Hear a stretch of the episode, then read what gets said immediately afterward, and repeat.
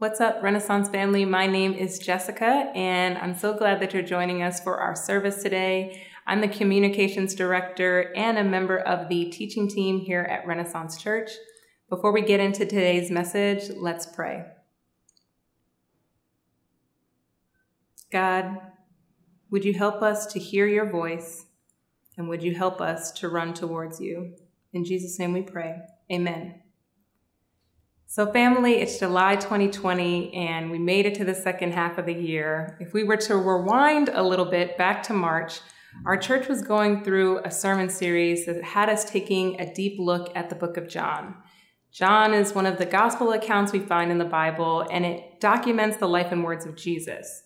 This whole sermon series might sound vaguely familiar to some of you. To be honest, I feel like we've done a year's worth of living in the span of three months, so it might not ring a bell at all, but trust me when I tell you, we were slowly going through the book of John together, hoping to see what Jesus is like, so that we can ultimately get some answers to what I believe is one of the most important questions any of us can ask What is God like?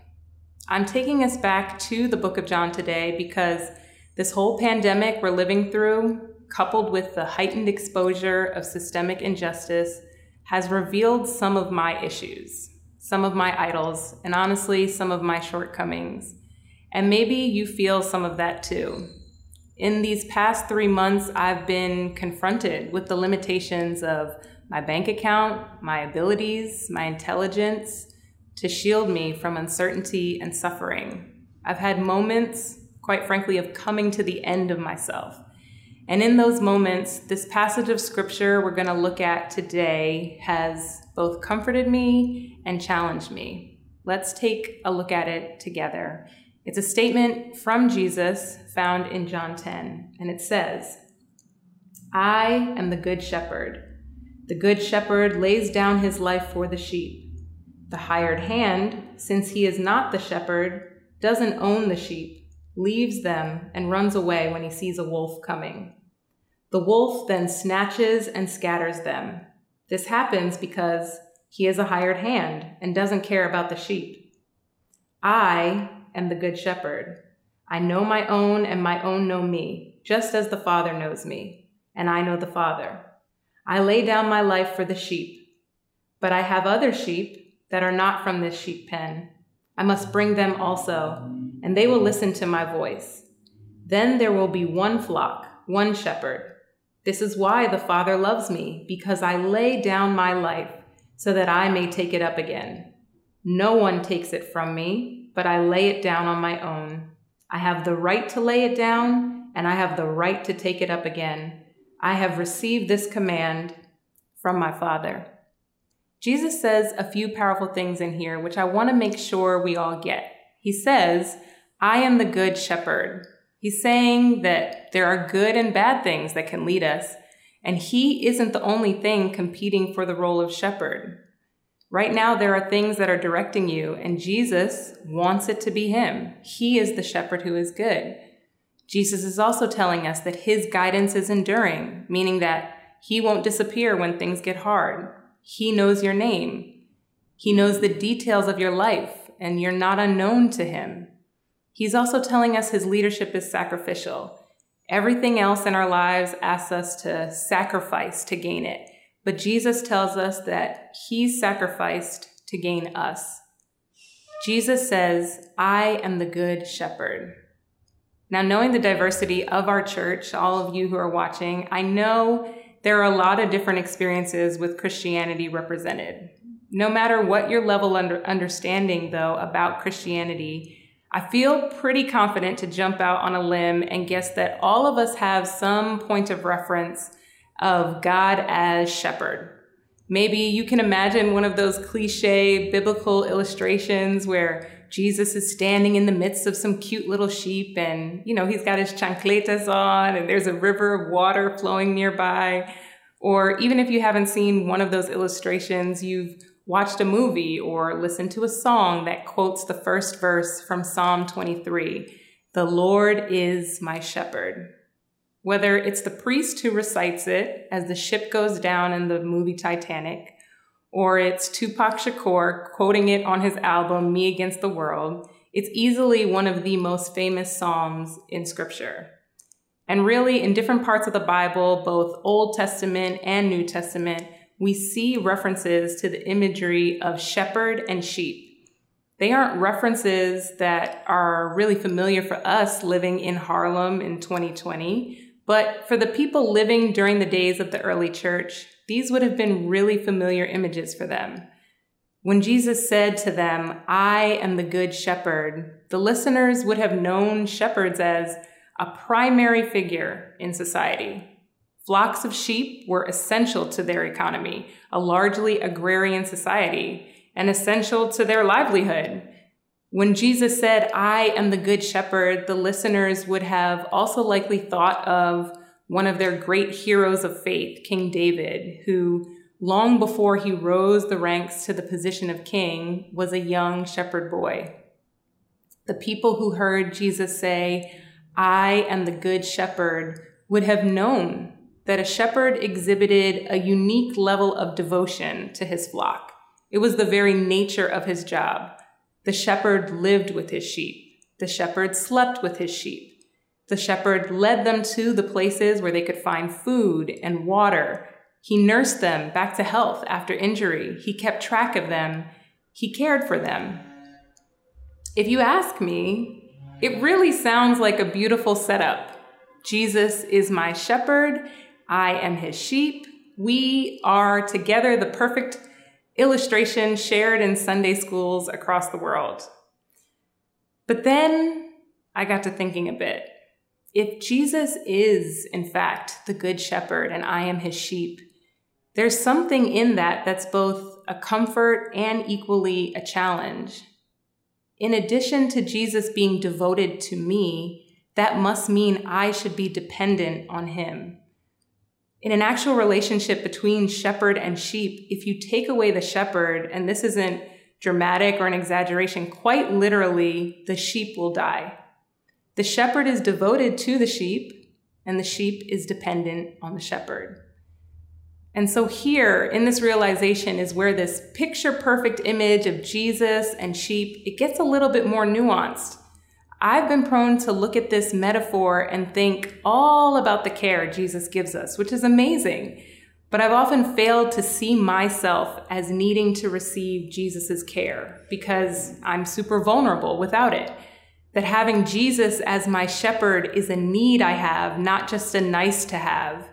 I've been quick to call Jesus my shepherd, not realizing I can't fully begin to experience him that way if I never really identify myself and live as a sheep. And what are sheep like? Well, again, this isn't like common knowledge for us who live in Harlem or other urban areas, but sheep are not the sharpest pencils in the box. They're foolish and prone to wander aimlessly. Without a shepherd, they'll graze in the same spot endlessly, not realizing they'd find fresh grass if they only moved to a new location. True story. In 2005, BBC News reported that Turkish shepherds watched in horror as hundreds of their sheep followed each other over a cliff. First, one sheep went over, and then they were only followed by a whole flock according to the reports. It was 1,500 sheep who went over this cliff, and more than 400 of the sheep died in the 15 meter fall. It's clear that sheep need to be directed, they can't be left to themselves. And so, if we are sheep and say, The Lord is my shepherd, it essentially means we're saying, I'm defenseless. I can't provide for myself. I'm nearsighted and can't see what's ahead of me. Basically, I'm in need of care and I'm dependent on Jesus.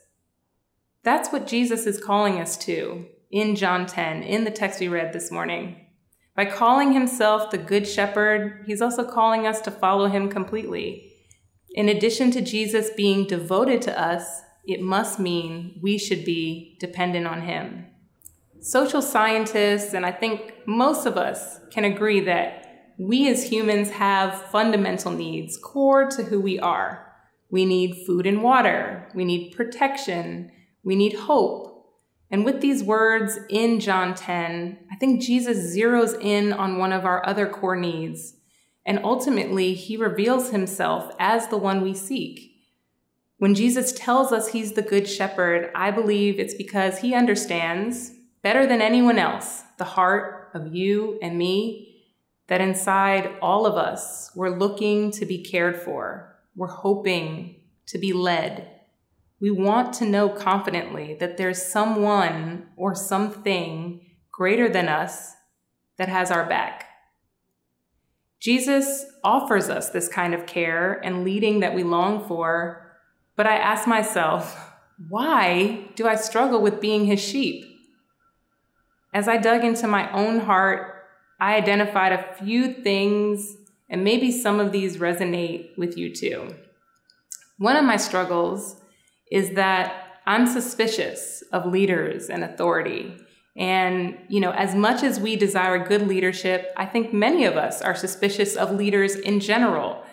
Many of the conversations we're having today have to do with authority structures and the abuse of power. So today we're suspicious of politicians, we're suspicious of police, of big corporations, of the church. And all of this distrust is based on abuses of power we've read about or we've witnessed firsthand. Where there's authority given, we often assume an abuse of power isn't far behind. And so we'd be foolish to place our trust completely in leaders who may let us down or don't have our best interests in mind. And whether consciously or unconsciously, we place this same distrust on Jesus and question if he's leading us in a place, in a way that will really end up for our good. But despite our skepticism, Jesus really is and tells us he is the Good Shepherd. Another thing that's challenging is we're all about self reliance, particularly in the United States.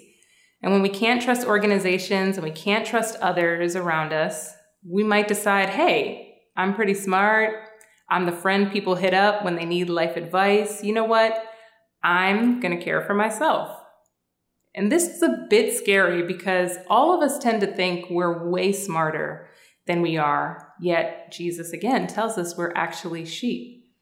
When I think about myself 10 years ago and look at photos of me, more specifically my eyebrows, I'm like, Jessica, girlfriend, girlfriend, what were you thinking? No lie. My 2003 eyebrows resembled those of a macaroni penguin. I've come a long way, y'all, seriously. But quite honestly, I'm sure I've got an even longer way to go. And that's just the trivial stuff. Many of you know that years before I met Jordan, I was married and my first husband died suddenly in a motorcycle accident. We'd been married just a few short months, and there I was, a 26 year old widow. I was in tremendous pain and had little idea about what my life should look like next. I'm sure in that moment that Jesus wanted to lead and care for me, but in my disappointment, there was a big piece of me that was confident Jesus might not know what he's doing. And maybe you understand what that feels like with all that's going on around you. Maybe you've lost a job, you've lost a loved one, which is something my family is struggling with. You're in the relationship that doesn't look like you thought it would. You've faced the hard choice of having to leave New York City or wherever you've been living. And in the disappointment, in the uncertainty, your first impulse might not be to rest or to listen to Jesus' words for you. It might be to take things into your own hands. My present self looks back on my 26 year old widowed Jessica self and knows I did some foolish things based on that decision to take things into my own hands. My present self looks back and says, Back then, I didn't know, and I really did need some good leadership. Think about yourself 10 years ago. Whether it's the fashion choices, the relationship choices, the financial choices, how you understood God, you too can probably see how you were uninformed. Your present self always thinks you would have been better and done better if you knew better. Well, the problem is that your future self 10 years from now will look back at you right now as someone who is uninformed. 10 years from now, you'll look back and say, back then in 2020, I thought I had things figured out, but I was such a fool. This global pandemic makes this point really clearly in an even more condensed timeline. We can all think back to ourselves in January of this year and the plans we'd made, the trips we were going to take, the career moves we would make. Where's all that now? If Jesus is calling us sheep, he's saying that we are nearsighted, that there is a direction that we think will lead us somewhere good, but in the end, it's actually leading to our destruction. I want you to wrestle with that as you think about what it means to be a sheep following Jesus, our shepherd. That there are ways that you may think are good and they're not. One of the things I want to challenge us to think about this week is that we give ourselves a lot more credit than we often deserve. The other challenge that I have for myself as I look to be dependent on Jesus is I might give him some leadership in some of the areas of my life, but then not all of the areas. Like, yeah, Jesus, you can lead me in this relationship, but not in that one that requires me to exercise more patience, more grace, more forgiveness. And yeah, Jesus, you can get a little bit up in my finances, but just within the bounds of me still being able to ball out in ways that keep me comfortable and keep me up with my peers. And yeah, Jesus, you can get the glory and the God is goods when things in my life are going great but when disappointment or waiting or suffering come, which many of us have experienced in these past few months, that's when it's time for me to take back the wheel. The honest truth is, most of us don't want a shepherd. We want a consultant. We want to review Jesus' suggestions, pick and choose the ones that work for the way our lives are set up. But if Jesus is my devoted shepherd, that means I must be his dependent sheep. The struggle is real, family. And how can we depend on Jesus fully, completely? As I read John 10, to me, it's almost as though Jesus anticipates all of our misgivings, all of our doubts about leaders, our tendencies to look at external sources or ourselves. It's like in John 10, before anyone speaks a word in the crowd, he wants to be clear that he's a different kind of shepherd, a different kind of leader. He's the good shepherd. He's not the hired hand who doesn't have any real concern for you. He's not the caretaker who leaves you high and dry when things get tough. Jesus tells us in John 10 that he protects unconditionally. He knows your name. He knows everything about you and still chooses to pursue you. He lays down his life. He treasures you. His whole life is tending to the flock. You are his everything. Jesus can say he's the good shepherd because he understands the experience of the sheep. He is the lamb who suffered and was slaughtered on our behalf. He's not only kind, he's also strong, strong enough to take up his life again Family, as we go through unexpected, uncertain, disappointing times, isn't this the kind of care we're looking for? The kind of rest we desire to enter into? You might be asking, what does it look like to make Jesus my everything?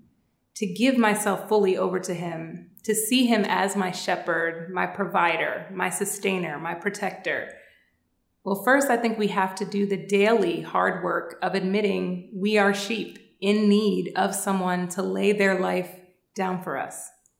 And then we need to look at our friends, the sheep, and see what they do. They obey their shepherd. We'll never experience the green pastures Jesus wants to take us to if we don't follow him there. We won't experience the fullness of Jesus' protection if we don't listen to his voice. And how can we know his voice?